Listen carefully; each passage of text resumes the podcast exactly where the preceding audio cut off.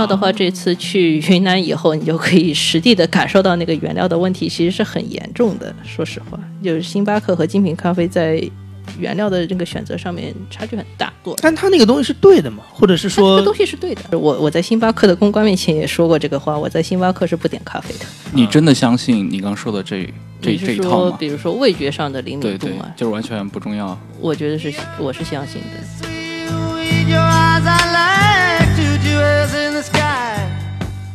欢迎大家收听《忽左忽右 Left Right》。《忽左忽右》是一档诞生于上海的文化沙龙类播客节目。每周我们会邀请嘉宾就一个话题进行访谈与交流。本节目由喜马拉雅 FM 独家播出，您也可以使用 Podcast、Castro 等软件订阅收听。我们的微博以及同名微信公众号是忽左忽右 Left Right，忽左忽右 L E F T R I G H T。我们的豆瓣小站是忽左忽右。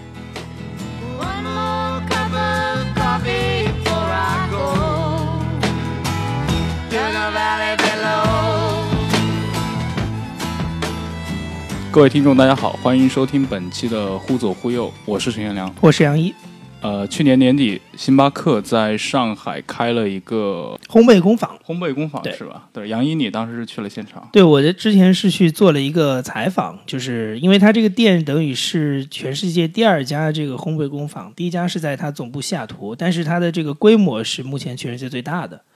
然后也就表达了这个品牌对中国市场如此的看重嘛，就是呃，那是不是当就是去年星巴克在中国做最大的一场活动呢？呃，应该是至少是我接触到的最大的一场，因为他一一般的这种店也不会去请媒体去，他就是觉得这是一个可以把它炒作成一个媒体事件嘛。呃，因为我当时没有去嘛，那据我所知，当时是那个就是上海或者全国很多媒体都到了现场，对，还有全球嘛，比如说著名的这个 Andrew Ross Socking 先生就，你当时是看到了 Socking，对，就是就被他们请来了，因为去跟他聊聊聊聊聊天吗什么的。打了个招呼吧，因为他也他也很忙，忙着跟那个那个那个他们那个 CEO 呃不是前 CEO 了，就是忙着跟他这个寒暄嘛，然后拍节目。我后来看到了那个对对对对对，因为呃那个 Andrew Ross Socking 是在去年大概七八月份的时候，在《纽约时报》他的那个专栏里面写了一篇文章，他大概的意思就是说，星巴克在中国的这个发展的不错，然后相比较而言呢，比他更早进入中国的麦当劳跟肯德基都已经把这个。就是中国市场卖给了中国人嘛，就中国在就通俗的来讲，就是中国人自己来接盘了这个，只是有一个授权品牌的授权，所以他就觉得说，为什么星巴克是反其道而行之的？他为什么能够在现在这个时候有这样的一个算是比较正面的一个发展吧？就是还是在扩张。所以星巴克在中国其实做的很不错的。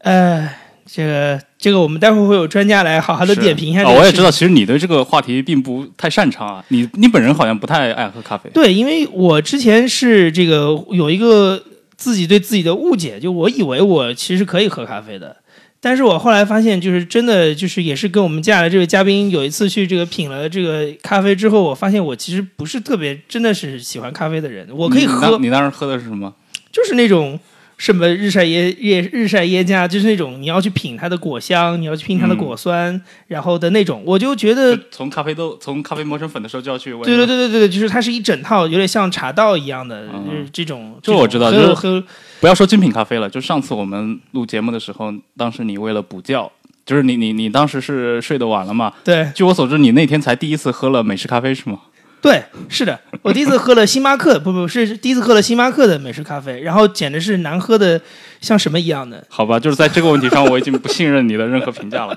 那么今天我们邀请到了另一位嘉宾，他也是在呃，也是参加了去年年底的星巴克烘焙工坊的开业，然后他本身是在第一财经周刊，之前是在好奇心呃作为消费记者，同时呢也是作为。精品咖啡的一个爱好者，也就是我们的那个许冰清老师。嗯，大家好，就大家可能对咖啡有很多误解。是的，对对，我觉得现在其实对中国人的这个听众来说，在咖啡爱好者来说，这个纠误这件事情是非常重要的。今天可以请徐老师，就我们让徐老师来正本清源。没错，我们我谈不上正本清源，就我我接触这个东西其实也没有几年，就是大家探讨为主。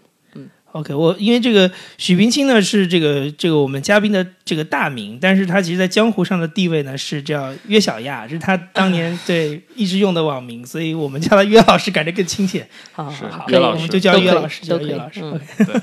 呃，约老，所以约老师，你是从一开始的话，作为记者，就是来报道消费领域吗？嗯，是这样子。我在好奇心的时候，其实没有咖啡这个领域的。当时在好奇心的话，看星巴克是作为一个大公司，我们是有专门的记者负责跟的。然后我其实一直都没有接触过。然后是到第一财经周刊以后，嗯，我们的划口会比较复杂一点。然后我作为一个主笔，就是理论上什么都写。其实我是一个科技记者。但是因为他们觉得我懂咖啡，然后他们就把星巴克给我了。然后实际上，你去作为一个记者去写星巴克，和作为一个精品咖啡爱好者去看星巴克，会有完全不一样的感受。所以我经常在写稿的时候就有天人交战之感。所以你能具体说一下吗？嗯，就是你评价星巴克的时候，你要从很多就是说非咖啡的层面去谈论这家公司。我觉得这样会比较好，以后我们慢慢展开这个话题。但是这是当时烘焙工坊的时候给我的感觉是很震撼的，说实话，因为我之前已经有很多的期待，然后包括我之前从各种各样的咖啡师的渠道听到了各种各样的小道消息，但是实际上你去看那个店的时候，你会觉得哇，非常震撼。我当天上午应该是在里面喝了有六杯吧，就整个人处于高度亢奋的状态回到了公司。非常有意思，对，嗯，你这是我们两个的区别。我去采访那天，我一杯都一口都没喝，一口都没喝。嗯，对，因为你们要拍，你们要拍那个镜头嘛。呃，对，但是就是我们作为文字记者来说，理论上我们是应该把自己的感官用文字就是呈现出来是最好的。就你们有更直接的方式。就是拍那个液体嘛，但但是 但是其实是我们是没有任何这个切身的感受，就是这个东西到底怎么样？虽然他说的很说的这个东西也是签这个这个，但是你应该进去的话，会有一种很很浓郁的那种香味，至少你是会感觉到的。但是这这个基本上无论是视频还是文字都没办法去表现这个东西。但是这那个是你一定要到现场才能感觉到的那种震撼吧？对，就是你一进那个店，就是整个店都弥漫着一股就是面包混合咖啡的香味，就面包的味道会比较重一点。就后来我们觉得其实是个问题，就是说让大家有点分不清楚。就是我有同事进去的时候，他会觉得说，哎，里面是不是有点香精味道？啊，然后后来觉得是是一个小的问题。理论上，一个好的咖啡店，应该你进去的话，就闻到完全是咖啡的香味，这样子它可以就是把你的整个感官先调动起来。嗯，这是一个好的店。星巴克那个店的话，它本来是致力于就是说有这样一个体验的，所以说它是希望从就是说从生豆的烘焙，然后一直到磨成粉，然后到再到冲煮，都是在你面前呈现的。它它这个过程，我觉得是应该是现在全球没有哪一家说能做到像它这样子压缩的很好的，在一个店里面很集中的给你呈现出来各种感官的体验，非常有意思。嗯嗯，当天在里面喝了很多杯的原因，是因为它除了这个呈现非常完整以外，我还看到了很多很新的做法，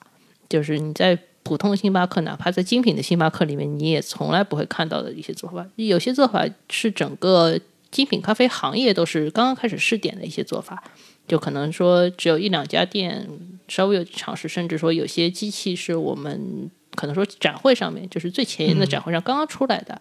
那么说，星巴克很大胆的就可以在门店里面放个十台八台。然后磨豆子什么都是很很大手笔的，人家都是拿五克豆随便磨一磨，然后星巴克一下子甩出去四十克豆，我就洗仓用。它的整个的那个算是一个不惜工本吧。我们内部讨论的时候觉得是这样。嗯，据说那个店花了三个亿人民币，好像对，其实算很高了。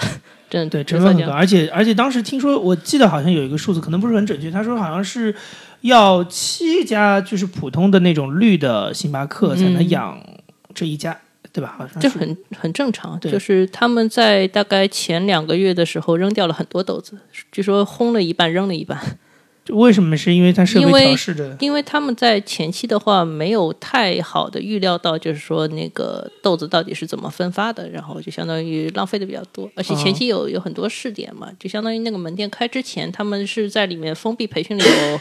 三个三个月，就所有的进那个店的咖啡师，就是每天关在里面练练练练练啊。那个门店你看上去外面还在装修，实际上里面全部都是有人的。对，嗯，那个时候就耗掉很多豆，但是就没有想到后面的情况嘛，相对。你当时喝了六杯咖啡，都是一些 能能说一下它的类型分布吗？我不是记得很清楚了，但是应该是单品为主，然后有一些特调。我先说特调，特调的部分的话，就是有一些创新的做法，比如说加酒，或嗯，者说一些气泡的茶饮，那个部分我还是挺喜欢的。事实也证明，那个带酒的吧台是整个那个大的星巴克店里面最受欢迎的吧台。嗯，就晚上你可以看到大概有二十几个人，永远就是堆在那个柜台那边，然后他们每次摇那个像鸡尾酒一样摇那个东西的时候，外面就呜欢呼他这个是 就是。除了这个家之外，是哪儿都没有这嗯种，对这一家的精跟咖啡话混在一起的。对这家的话，甚至我印象中应该美国也没有说专门有带酒精的这个柜台的，对，是不是一般是很少见的一个柜台。哎，但是我我我很好奇啊，就是说，嗯，从整个这个就是说，如果你把咖啡当成一个完整的业态来说的话，像这种比较大胆的尝试，嗯，这个东西你怎么去评判它呢？或者说大家可以接受？呃，好喝不好喝，很就是好简单。喝不好喝？对你喝到一个东西，你觉得它好喝，那它就是好喝，就是好的。因为任何一个东西都有那种，就像之前那个 Netflix 做那个那个 Ugly Delicious 那个纪录片一样，就好像嗯任何一个这种饮食，它都有所谓原教旨主义嘛，就是说那种对正宗，对吧？就是说或者是这个传统的这派。呃，这种这种这种新的东西，就是它能被这种接受吗？或者说怎么样去定嗯，我觉得星巴克那个店的一个优势就在于它同时把就是说你刚刚说的很老派的那种原教旨主义的部分和很新的部分能够很好的结合在一起。它用一个门店的、门店的形式，然后包括说它里面咖啡是很好的一个体验感。嗯就把这两个东西能够放在一个店里面，而你不觉得突兀，甚至说你会觉得很有意思。那我是不是喝完这个喝完这个新的东西，我去尝尝老的？我喝完老的会尝尝新的？嗯就说那个店，所以说那个店的人均消费会相对来说比较高，就是这个原因，就是说它体验感非常强带来的一个优势。嗯但就是其实像你刚刚说的那种啊，就是所谓的咖啡的原教旨主义，但这个应该在星巴克身上体现不了太多吧？是这样吗？嗯，新不，你指的原教旨主义是什么？呃，就是可能过去，比如说像欧洲的人会认为，意比如说意大利星星巴克，进入意大利非常晚的。对，嗯对，刚刚也有说到，比如说你看到有一些特调咖啡会把酒精掺入，那是一种很明显的就是欧式的做法嘛，嗯爱尔兰和奥地利咖啡都这么做。对对对。但是像像星巴克，它本身有这种思想上桎梏吗？会认为我已经形成了我的一套这种咖啡文化或者咖啡口味。嗯，我觉得星巴克正在努力的转型，就是它原先的东西还保留着，但是它会努力去尝试一些新的东西。这个是我觉得还比较有意思的一个点。但是它原先的美式的文化的话，你可以看到在那个店里面体现还是比较充分的。是，就比如说工业风的那个痕迹是很重的，对对，包括说那个现场调制的，就是偏意式的那个部分，他们依然做得很好。是。这点我觉得还不错。嗯，整体星巴克我觉得有一点原教旨主义吧，但是就看你怎么去想这个问题。原教旨主义在很多时候是个负担，尤其在这种快速发展的市场里面。但是像咖啡这种行业，你觉得有真正的就是所谓最正宗的咖啡文化这个说法吗？就或者是哪一种可能更接近于最正宗的咖啡文化？意大利吗？我觉得意大利和美式应该算两个流流派对，两个比较稳定的流派。如果你去从根源上面来讨论的话，甚至可以说土耳其都可以算一个流派，嗯但那个流派比较弱而已。嗯，那意式的肯定是一个流派，美式的这正好是是两个阶段嘛。那么那种手冲呢？一般所说的精品手，冲的话，我觉得是中间产生的一个变化，其实是美式的一个变种。啊，OK，哦，刚也说，刚岳老师说到了，就是其作为一个精品咖啡爱好者，或者说咖啡爱好者，他看待星巴克和一个记者或者从你从商业角度来看待星巴克，是看观点观感是非常非常大的，对吧？嗯差别非常大。你能说一下，就是从你作为一个咖啡爱好者的角度，怎么来看待星巴克呢？就是他的咖啡是你真的喜欢的吗？呃很简单的一点就是我我在星巴克的公关面前也说过这个话，我在星巴克是不点咖啡的，几乎不点，除非是瞧不上的意思吗？呃 有一点吧，就是你实际上不会喜欢那个口感，说实话。嗯，尤其在你喝过很多好的东西以后，你就会觉得那个口感实在是太粗糙了。是因为就是大机器生产导致的，呃或者是工业化流水线这种导致的问题吗？还是？对，都有都有吧。然后主要是原料的问题。原料的话，这次去云南以后，你就可以实地的感受到那个原料的问题其实是很严重的。说实话，就是星巴克和精品咖啡在原料的这个选择上面差距很大。我们就是说，爱好者大概都知道一个话，就是行业里面大家也都说，就比如说一个咖啡，它的那个分数是十分的话，那么可能来自原材料本身的那个分是六分，嗯，然后处理法的话大概是有两分。就是说烘焙烘豆子这叫处理对法对对，然后最后门店呈现的话，最多也就是两分，可能一分也就差不多。就大家看到咖啡是冲的那个，对对对所以说原料的部分在其中的作用实在是太大了，然后以至于导致说星巴克的质量一直都是稳定的那么差的原因，就是因为它的原料也就是稳定的那么而差。且关键是，其实星巴克的机器是不便宜的，对这就是一个导致为什么对，星巴克的那个机器的话，它还是消除了很多人为因素可能带来的干扰。它至少它比百分之九十的我们家庭用的哦，不是百分之九十，是百分之九十九，百分之九十九，对，也就是哪怕比说你在精品店的都要好。对、嗯你自己在家里冲出来的，很可能是其实是比不上星巴克的。嗯，就就意式咖啡而言，就是手冲呢是另一条线。就是意式咖啡的话，它很讲究，就是你的用的机器的好坏。嗯，机器越好，你的质量越稳定，出的质量越高的可能性是越大的。当然也有用很好的机器做出来很差的，那就可能是后面的人的部分会比较比较明显。咖啡师的水平问题了。对对对，人的话虽然占的比例不高，但是毁掉一杯咖啡也是很容易的。嗯，对岳老师刚说到自己在云南的那个看到星巴克的嗯咖啡豆生产地，对，你能介绍一次？嗯，是这样子。我们今年三月份的话，星巴克中国有邀请一批媒体，然后到他们中国唯一的一个大产区，是位于云南普洱。然后的话，去看他们当地的一些生产的状况。因为的话，今年的云南的话，给他们贡献了一批比较好的小批量的精品豆。当然的话，大批量的供应的话，他们也是在云南会做一些很大量的采购。正好现在是收获季的尾声，然后就邀请我们整体去看一下。嗯，那个经历我还蛮难忘的，因为就是说，不管是作为爱好者，还是说作为媒体记者，你平时其实都很少有机会去看一个实地的产地的这个过程。就像你，你你可能说你吃个猪肉，你不会专门去看那个猪是怎么养的，肉联肉联厂，肉联厂，对对对，大部分人都会对那个东西感兴趣，但是你没有机会。一般现在讲究去咖啡产地，都还是说那个生产者那个环节，比如说咖啡店的老板，他可能自己对工艺上面有点要求啊，或者说我要去找好的豆子，他可能去产地。然后一般产地的情况都比较差，但我们这次属于被照顾的非常好，就整体拉着在山里面跑了两天，大家都还挺开心的。咖啡种植园 对，有点有点有趣吧，就跟有点像采草莓。啊，对我我这么说可能不太好，但是确实有点像采草莓。然后整体讲解也很细致，相当于我们看了，就是说整个星巴克他们在云南应该时间不是很长，就五年，然后怎么去跟当地咖农去沟通，然后怎么去按照他们的标准去培育好的咖啡豆，然后怎么做选品，然后最后怎么做处理，这个过程都看到了。嗯，但是就是说也有很大的一个问题，就在于你可以看到它的局限性，包括整个中国咖啡市场的局限性都是很明显的。就比如说是哪些局限性？嗯，局限性主要在于我们对于那个咖啡豆的认识还不是很很到位。就是我记得当时有采访一个做精品系的，然后他们其实在云南有很大量的采购，包括精品的采购都很多。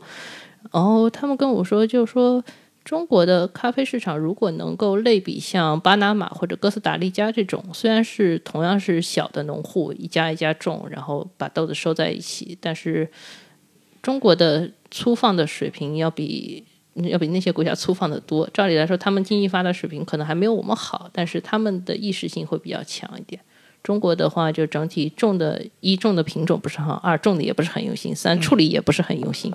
所以就最后导致整个在原料的六的上面，就是我们的分数会比较低一些。就是咖啡豆的品质上本身就会存在一些问题。对，如果你现在市面上找到能找到精品的好喝的云南豆的话，一定是就前端花了很大很大力气，就你们都想象不到那种那种嗯沟通方式来跟他们沟通出来的结果。他你说的这个就是说种植的问题是在于，比如你可以简单的讲一讲，就比如说在于哪儿嘛？比如说是呃，咖啡农不是嗯不是很用心，还是说他们的种植方法有问题，还是说什么？还是说他们种植的流程哪有问题？嗯，首先一个简单的问题，你们知不知道咖啡其实是被归为一种农作物的？对对对，是啊，对，就是农作物理论上它是一个很典型一个特点就是小，嗯它的它的单个体积很小，然后它又是很大量的去采。嗯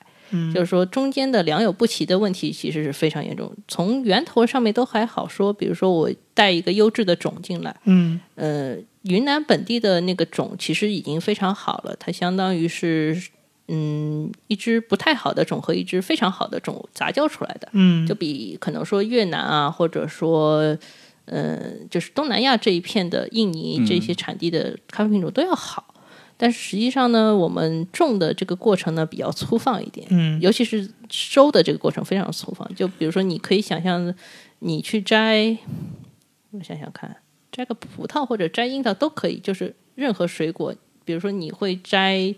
你会把完全没有熟的果子和熟透了的果子一起摘下来吗？啊，我懂你意思。嗯你刚刚提到像巴拿马、哥斯达黎加那边的，也是农户种植种植。对他们也是农户种植，但是他们会非常小心。就是如果他们想说我东西卖的好、质量的话，那我一定要说我拿最好的东西原材料给你，我才能拿到最好的价格。但是在中国的话，大家还没有这个意识，因为大家还是大的可能说期货型的收购，就不管好的坏的，我只要那个量。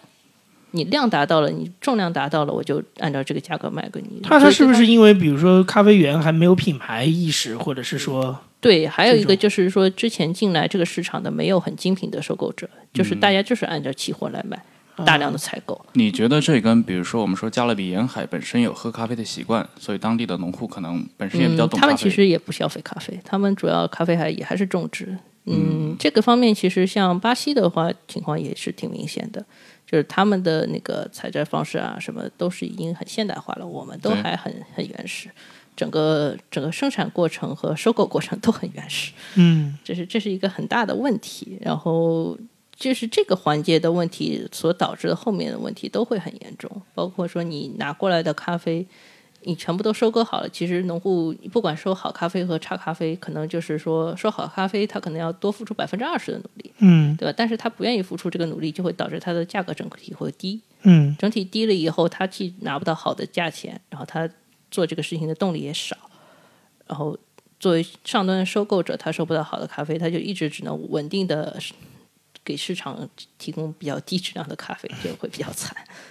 就比如说之前云南最大的收购方是雀巢，嗯雀巢的时候，雀巢来的比星巴克早很多。雀巢应该是在八七还是八九年就已经进入云南了，它相当于把整个云南的咖啡体系是带起来的。最早的时候，云南是没有什么人种咖啡的。嗯云南最最早的咖啡的话，就可能说很早就有有传教士带进去，但是大家一般就是把它当成种着玩的。云南其实是个很好的地方，云南的就是你种什么都能活，对，种什么都气气候好是吧？对对对，然后我们这次去普洱嘛，普洱大家知道都肯定是因为普洱茶。对，然后普洱茶的话，前两年其实是也不是前两年，近十年是有过两轮爆炒的，就导致当地人对于说我到底种什么这件事情，其实有点困惑的。就比如嗯，说，也经常有的，比如说把那个今年种这个，然后明年把那个砍了，然后再种个新的。就他们对对于这种东西逐利是非常强的。那让他们稳定的种一个东西是很难的，尤其像咖啡这种，可能你种下去四年才会有一个、嗯呃比较好收成。你要让它就是成熟稳定的产出的话，可能要七到八年。这感觉好像已经不只是一个咖啡的问题，这是一个社会问题了。对，总体来说就是一个社会问题，很有意思。我们去普洱的那个庄园，因为它在比较远的一个地方嘛，我们大概从普洱市区开过去要开两个小时的路。嗯，然后尤其是最后一段上山的时候，你就看到路路边上都挂了那些横幅，就是精准扶贫。就是、哦就是咖啡对于他们来说是一个扶贫的项目，就是它的收成可能会比有些要看天吃饭的东西要好很多。那么政府就觉得说，哎，这个东西是是帮助当地就是农民脱贫的一个项目。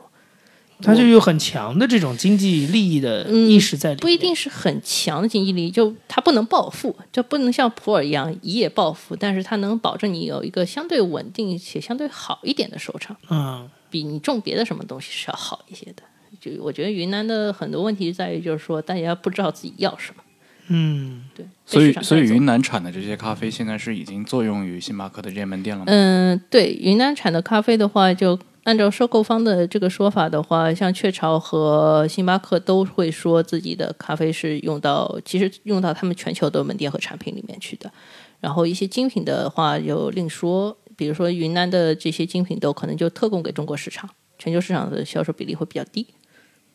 啊，刚你说到了你自己在星巴克平时是不点咖啡的，嗯，对我。想问一下袁老师，平时喝咖啡会从哪些渠道来？嗯，是这样子。我平时的话，一般是去比较好的、自己比较喜欢的店，然后要不然就是自己在家里冲，两种都有。然后最近也在探寻一些比较快捷的，就是比较方便在办公室喝的一种方法，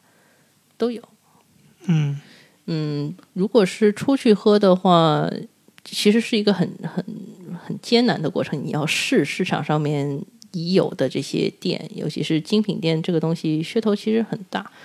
可能还是多喝比较重要。就是感觉就跟这个就是吃这个自己家做的饭，跟去外面吃餐厅的感觉是一样的。就是嗯对但是你要找一个可口的，其实要自己去找的。对，但是有些人为什么能成为美食家，就是因为他们知道说城里面至少有哪些好的餐厅，你都可以去试。就是我，我就是他们的味觉要足够灵敏。嗯，对，嗯，并没有，就是这个可能是大家对于精品咖啡一个很大的误解，就是比如说最开始我们在讨论，你喝个咖啡你要去品什么花香、果香之类的，干香、嗯湿香，我觉得这个东西都不重要，就是你喝到一杯好咖啡的瞬间，你是瞬间可以判断出来它跟你原来的有多么不一样。这个部分是重要的，然后至于后面说你要不要去品它里面细的东西的话，是看你个人兴趣的。哎，那你刚才像你说，就是你一下子能品出来这个东西我是不我不是一下子能品出来。不不，我的我的意思是说，你说就是就是说，你尝到一个新的咖啡之后，然后你你可以一下子知道这个东西是不是可就是合口味或者怎么样，它需要一个积累嘛，就需要你味觉上的积累，不需要，不需要。不需要。你真的相信你刚说的这这一套比如说味觉上的灵敏度嘛？，就是完全不重要。我觉得是，我是相信的，就是这个东西的好坏。但是你认为，比如说，呃，我就嗯举一个例子，它能够经受盲测的检验吗？可以，你觉得是可以的。对。但是这就有带来一个问题，就是你刚说到，只要我们只是你不喜欢和喜欢和不喜欢的问题，它的区别是很明显就是。只要我们觉得好喝的咖啡就是好咖啡。对这个是我一直以来秉承的一个观点。但但但可能就有一些问题啊，比如说我们知道中嗯国是全世界味精消费最大的国家，中国人，我我这不是一种什么其他的说法，我只是客观的阐述一种可能，也许中国人就是爱吃、爱爱爱吃味精。嗯，那么你对于食物这一套，对吧？也就是说，如果把它转移到咖啡上来说，你觉得大部分人是有这个判断力的吗？呃，一个比较典型的场景是一杯好的咖啡，不管是它是意式浓缩，还是说我出的手冲的单品，其实会有一个很显著的特点。最近精品行业也都在意识到这点，在追求一点，就是说突出它的甜感。就你之前嗯不论喝到一杯是，比如说那个麦斯威尔的浓缩，嗯，速溶啊，然后或者说你喝个星巴克，你都不可能喝出甜味嘛，对吧？那这个东西其实是很明显的能够区别开的一个点。我觉得是是能够经受起嗯经受起味觉考验的，哪怕说你的味觉不够灵敏，你也能感受到其中的区别是很明显的。这个我们可以问一问杨一，哎杨一杨一应该属于对咖啡严重不灵敏的人 对，我是属于严重不灵敏的。你有你有喜欢过的咖啡吗？就是你印象中你喝过一杯咖啡，你觉得它挺好的。啊，我最近刚喝了一杯，就是我之前去这个，但是这个就对，这又是一个问题，就是我喝那杯好喝的原因是我在马来西亚旅游的时候喝的，他们今年春天有一个新品叫什么 Butterfly 什么之类，就是它哦，它是、花蝴蝶，对它是三层，就是呃冷萃，然后上面有一层奶，中间有一层紫色的，我不知道是什么。糖精还是柠檬什么，反正随便就是那种一某一种果味的百香果还是什么之类的。然后呢，它做就是它做出来的这个，当然我也是在星巴克里喝的，就是它做出来的时候呢是分层的，但是你把它搅起来之后，那个口感其实很好，因为它既有那个就冷萃咖啡的味道，然后有一点点奶味，但是它又有那个中间那个果的味道。还有就是上次我在北京喝那个 Dirty，嗯，对，就 Dirty 也是好像在也很多地方都能喝到。你当时是点了一杯什么咖啡？你说的你说的 Dirty 吗吗？Dirty 的名字就叫 Dirty。Dirty 我解释一下解释一下。Dirty 其实做法很简单，就是大家知道有些冰拿铁的做法是，比如说我先弄一杯奶，嗯，然后我把那个意式咖啡就直接萃在上面，就那个机器下来，那咖啡直接在上面，就上面有一层棕棕的东西，然后一直往下渗，然后下面就是白的。其实 Dirty 就是那个做法，嗯，说到底就是一种冰拿铁的特殊做法。啊，它是一种咖啡类型是吧？对，嗯，但是因为就是 Dirty 稍微可玩性高一点点，然后看上去比较好看，但是就是说把它专门起个名字啊，或者怎么样。然后也有些店就 dirty 稍微做法跟冰拿铁会有点不同，这要看店的情况。嗯，dirty 对，算是我也是算是一口喝起来觉得特别好喝的咖啡。嗯，嗯，因为它给你的感觉是不一样的。因为 dirty 的话，它是热的浓缩在冷的牛啊，奶上对对面，对对对，就你一口喝下去是既有热又又有冷既有苦又有甜，就是那个冲击感是很强的。所以说特调为什么这两年变成精品咖啡界说大家都很追求的一个东西，就是因为它的可玩性高。层次比较丰富，然后给人带来的冲击是更直接的，嗯，而不是说你光靠一个咖啡本身去教育人。嗯，虽然我相信就是说你能够一口喝出来好咖啡和坏咖啡区别，但我不不确定说你一定能接受这个区别，对吧？但是特调是可以把它变得容易接受的一个东西。嗯，对，刚刚约老师说到可玩性这个，确实是我我自己印象最深，就是我最近一次喝的觉得很不错的咖啡是喝了那个就是以以氮气咖啡，夏天喝的，嗯就是那个口感其实就跟啤酒一样了，对，就是会觉得很新颖，但是有时候我喝完会想，那我为什么不去点一杯黑啤呢？嗯，挺好的。这个就是 咖啡界一个很大的问题，就是我们一直在说咖啡在中国市场到底有多大？那它可被替代的比例到底有多大？为什么说现在奶茶店这么火？那么奶茶是不是在抢咖啡的生意，或者新式茶饮是不是在抢咖啡生意？嗯我觉得这个都可以讨论，挺有意思的一个话题。你们你们两位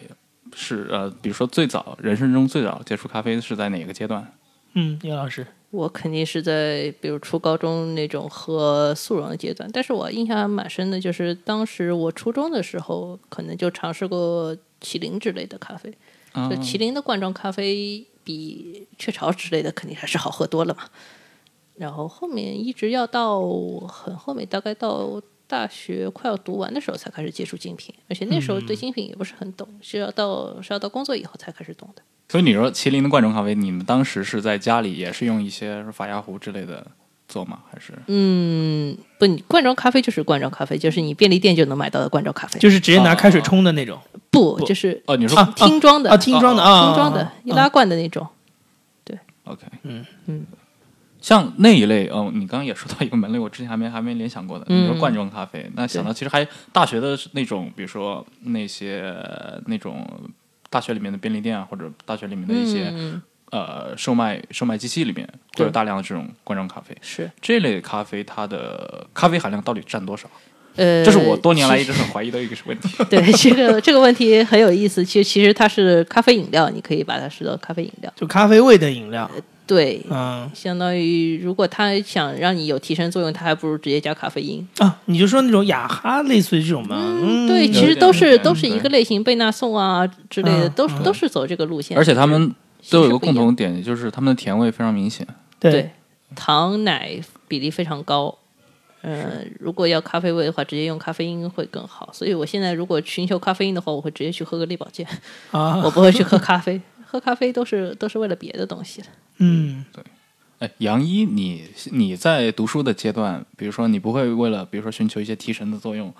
去买一些咖啡？这个事情是这样，就对我来讲呢，就是那我也是从小接触，就是最早接触的肯定是雀巢，然后我的境界是这样，就是先是从雀巢开始，然后呢，这个特别搞笑的是，我大概在初中的时候，那时候看一些这个某一些书哈，然后它上面还会解释，就是那种你在家里自己做 cappuccino 的方法，就不用机器，怎么拿手打那个奶泡什么的，我还玩过那个东西。这个听上去就很辛苦。对对对对对对对对对，就是，但是就是基本上没有成功过，就是就是因为我觉得没有成功很大的原因是我那个时候几乎没有看到过一个正儿八经的 cappuccino 到底长什么样子，所以我都不知道我最后要做成什么样才是对的。所以那些书连图都不配吗？对对对，就是不，他可能就是某一个，比如说某一个作家，然后就是我随便说，好比说三毛那种，对吧？我在某一个集市上碰到一个土耳其老板，他给我展示了一种，对吧？拿手打的，那就是他写的这种文学作品里的。那我当然也好奇去模仿一下，但是当然就那那那你这个你是幸亏没读什么金庸小说啊，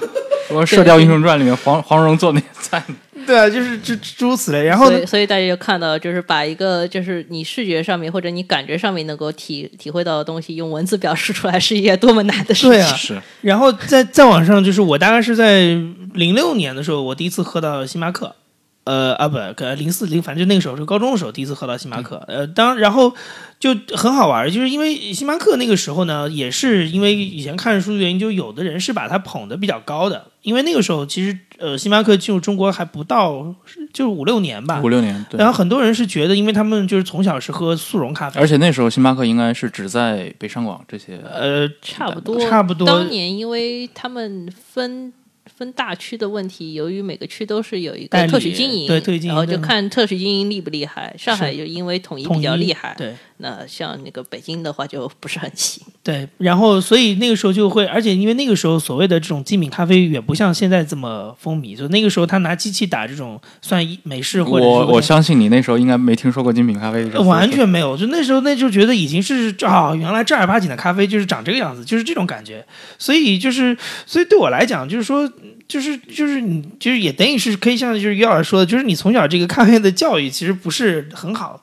他会他有的时候会让你就是迷失方向，就是你不知道什么东西是好的，会有这中国人个。中国人整体咖啡教育都不是很好，对对对大家都是靠这两年补课补起来，没错很不容易的。你觉得在这种对咖啡教育的补课过程中，星巴克承担占据了一个什么样子的哦位置？非常重要的责任啊，就是他至少告诉你，就是很很强的一条系，比如说意式意式的这种咖啡到底是怎么做的，但它那个东西是对的吗，或者是说这东西是对的，啊、只是对它的它的做法比较工业化而已。只是在高玩眼里，他的那套可能啊，就质量。但是从常识的角度来说，已经是视角度对于小白来说足够了。嗯，对啊，比如说你知道拿铁是一个一个奶很多的咖啡，卡布奇诺是一个奶泡很多的咖啡，而且就星巴克很做作嘛，就是拿那种意大利语来命名至少大中小杯，至少你买到了星巴克，你会知道拿铁跟美式加奶是两种咖啡。以及至少你知道 espresso 是一个正常人可能很难喝下去的一个东西，就是很小一杯。一杯他们这个教育都是对的，嗯，嗯只是形式上面不是很友好就是了，对啊，给你但是但造成了不好的印象。没错，没错，没错，压力很大，点点咖啡压力很大。对，但其实中国人喝咖啡是不是也历史其实要比我们想的要久一点？应该是跟整个西方传教士进入中国的嗯，时间差不多吧？不，他们我觉得他们那时候只是种树玩儿。啊，对对我来说，可能就是当时一些科学需要，或者说我带一个种进来，这是我的是我的义务。但是具体要怎么发扬这个玩意儿，他们当时是没有想好。有可考的这种在中国发扬咖啡可考的其实就是要到云南了。云南的话，一八九零年吧，具体数字我不记得，反正就是那个年代，当时的法国传教士带进来的一棵树。嗯，那是整个你指的是咖啡种植，它是种植，种植进入是种植的。那如果是进入到消费领域呢，就是大家可以消费领域。的话，应该是又要又要提到我们可爱的上海了。上海的 是租界是吧？对上海的高阶文化非常有意思，就是嗯像南京西路和淮海路的话，其实都是很早就有咖啡馆的。嗯，对那个时候咖啡馆就是现煮的那种嘛。但他当时的目的其实是服务，比如说侨民或者是对，侨民会比较多一点，然后包括一些比较高层次的一些就是中国人。白领，嗯当时的白领。嗯嗯嗯，对，因为我我我我是有一件事情非常惊讶的事情，就是因为大家会觉得，呃，一般来说就觉得四九年之后，其实主流的咖啡文化算是退出中国老百姓日常生活了吧，基本上算是。嗯，那个阶段属于什么都没有嘛。对，因为就物资匮乏嘛，它等于是在客观环境上造成了一个断档。对但是，但是就是我我是很有意思的事情，是我家里就我很小的时候发现我家里是有个咖啡壶的，嗯，是那种就是铝铝的那种咖啡壶，它同时是跟两个雀巢罐子放在一起的。然后我是完全当当然我其实是没有看到我爸妈用过这个东西，但是我会很好奇为什么我这是传家传下来的。对，为什么会有这个东西？然后我是到今年才搞明白，就是我我我我妈跟我说，他们在八十年代那个时候，呃年轻人就会去喝咖啡，而且是煮豆子。当然，我不觉得，我不觉得他们会懂，比如说烘，或者是说呃磨粉的这些事情，但他们至少是喝的是用煮的咖啡，就不就最早他们喝的不是用雀巢冲出来的。对，我觉得还挺神奇的，嗯，就是呃，雀巢那个时候进来也很神奇，就是大家是把它当做礼物来。啊，礼物的层面是很多的就是脑白金嘛。对你送这个东西是很有是很有品味的，然后你送完以后，你拿那个东西去泡水，人家都会觉得你比较厉害。尤其你拿一个褐色的东西去泡水，啊和你拿一个普通的呃那个茶杯去泡水，效果是不一样的。对对，我小时候见过很多拿那个雀巢罐子泡茶叶的。我们家经 因为当时的那种你说那种电视广告也助长了这种，嗯嗯，当时雀巢应该是中国比较早的电视广告了，也打得非常凶。而且而且还有就是最早的电视广告，其实很多不是本地化拍的，因为那时候没有广告公司，它直接是。把香港市场或台湾市场的广告，或者甚至日本的广告拿过来。对那那个水平可高了。做。做出嫁接，所以所以在当时的中国人看来，你拥有咖啡在电视屏幕上看到的就是一个标准的美式中产，一个大房子，一个非常大的客厅，没错没错，三口之家。对，非非常洋气，它是完全脱离这个中国日常生活的一种消费状态。嗯，对所以其实我们还是应该感谢一下星巴克。当然当然应该感谢星巴克。我觉得，尤其像上海市场这种现在咖啡文化能够这么好的培育起来，都是要感谢星巴克进来比较早嘛。嗯星巴克最早应该是在北京开的店，但是因为北京的特许经营商实在是不怎么样，嗯，然后九十年代末九九年吧，对上海其实要到零几年，零二零三年才开始。对，我一直讲这个很经典的故事，就我我记得我大概零零年、零一年的时候，在北京台看到有人给张朝阳，那时候张朝阳拍了《海龟》嘛，嗯，然后拍了一个片子，有印象非常深，有一个镜头，他坐在北京一个那种就是落地玻璃街边的星巴克，然后镜头是在玻璃外面，他坐在里面，他在那边吃一个星巴克的早餐。然后那个时候星巴克跟现在三里屯人民生活没有任何差别。对他很认真的，而且那个时候星巴克很认真的，就是你在店里面的咖啡一定是拿他那个白色的马克杯，就是有个绿 logo 一个，纸杯就直接对对对，他是一定是那个给你端过来的，然后他就在那边吃，就是他就是一个你想就是互联网成功人士，成功人士，成功人士，然后海归。但是呢，让我印象最深刻的是他最后的一个动作，他在吃完最后一口之后，拿舌头，我好像是反正就是拿舌头做了那种剔牙的动作，就是就把它拍出来了，然后就、哦 interesting，对对对对，就非常有趣。有意思。但是上海的文化整体来说还是要比北京这个情况要好了很多。因为上海的话，星巴克还是基本上随着整个的写字楼的发展起来的，这个这个上面是很好，就整个一个消费群体从头到尾的带动起来。嗯，从嗯从开始一个可能在学校里面还是个大学生，然后你直接在职场里面三五年，你就培养出一套完整的一个消费习惯，嗯，对，这个是很重要的对。就直到今天，应该是上海的这个咖啡馆的这个密度，应该还是对中国最高的吧？应该属于嗯，肯定是最高的。它这个精 上海的精品咖啡文化到底是因为什么？精品咖啡文化，我记得可考的应该是要到台湾人开的那一波，就是大家一般来说台湾人的咖啡嘛？那对台湾人的咖啡馆，你一般会想到上岛，但是其实上海最早的精品咖啡也是台湾人带进来的，但他其实应该就是那个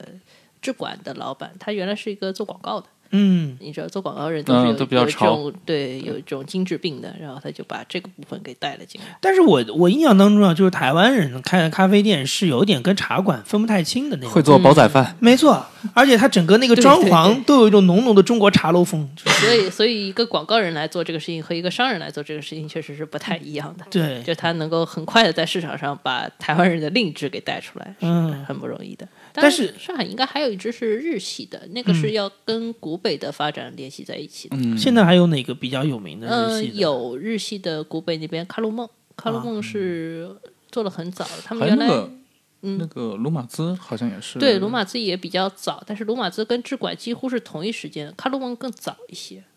卡路梦原来记得我前两天听人说，卡路梦原来在中环以内都是有工厂的。那个时候，啊整个上海就你你可以想象发展的如此之差，就是一个工厂在那中环以内都是能开得起来的。地地价太低了。对，那个时候古北就是只有只有日本人扎堆，那这是一个扎堆带进来的业态。像这种日式的精品咖啡，比如说我们就是说在口味上会跟其他地方有一些明显区别吗？嗯，很明显的区别。日系的话，非常喜欢注重深烘，就是把豆子烘到你妈也不认识那种焦法。就其实星巴克也是也是深烘，但是日系的深烘它比较精致一点。就星巴克是真的你妈都不认识的那种深烘，但是日系的话，你往往能够从它就是从它里面品出来一些可能说你中浅烘才能有的一些独特的风味。这个方面他们是保留的非常好的。就我一直很很惊讶的一点是，同样是巴西的豆子，巴西豆子一般是被认为是就是比较常规的品种，就是可能你做速溶啊，好一点的速溶，或者说那个差一点的精品才会用的巴西豆，嗯量大质优，就是非常便宜，嗯，但是实际上冲出来就没什么没什么好味道。但我很佩服，就是说日本人本人可以把它做成非常好。我每次去日本就一定要喝巴西豆，就能就能精神上洗礼一阵再回来。因为很多巴西豆其实也是日本人种的，对对对这个对对，这个这个日本跟巴西的关系，对，有最早日本的一批移民过去，就是给他们咖啡种植园打工的。对，而且日本人对咖啡，我一直觉得好像确实有一种迷恋吧。嗯，那个迷恋其实也跟他们五六十年代经济腾飞有关系。那个时候最早的崇洋媚外的一种状态崇洋媚外是一种，但是还有一个部分就是他们那时候开始有加班文化了。啊，加班文化，你顺带带起来咖啡文化是很正常的一个、很顺理成章的一个过程。每次走过这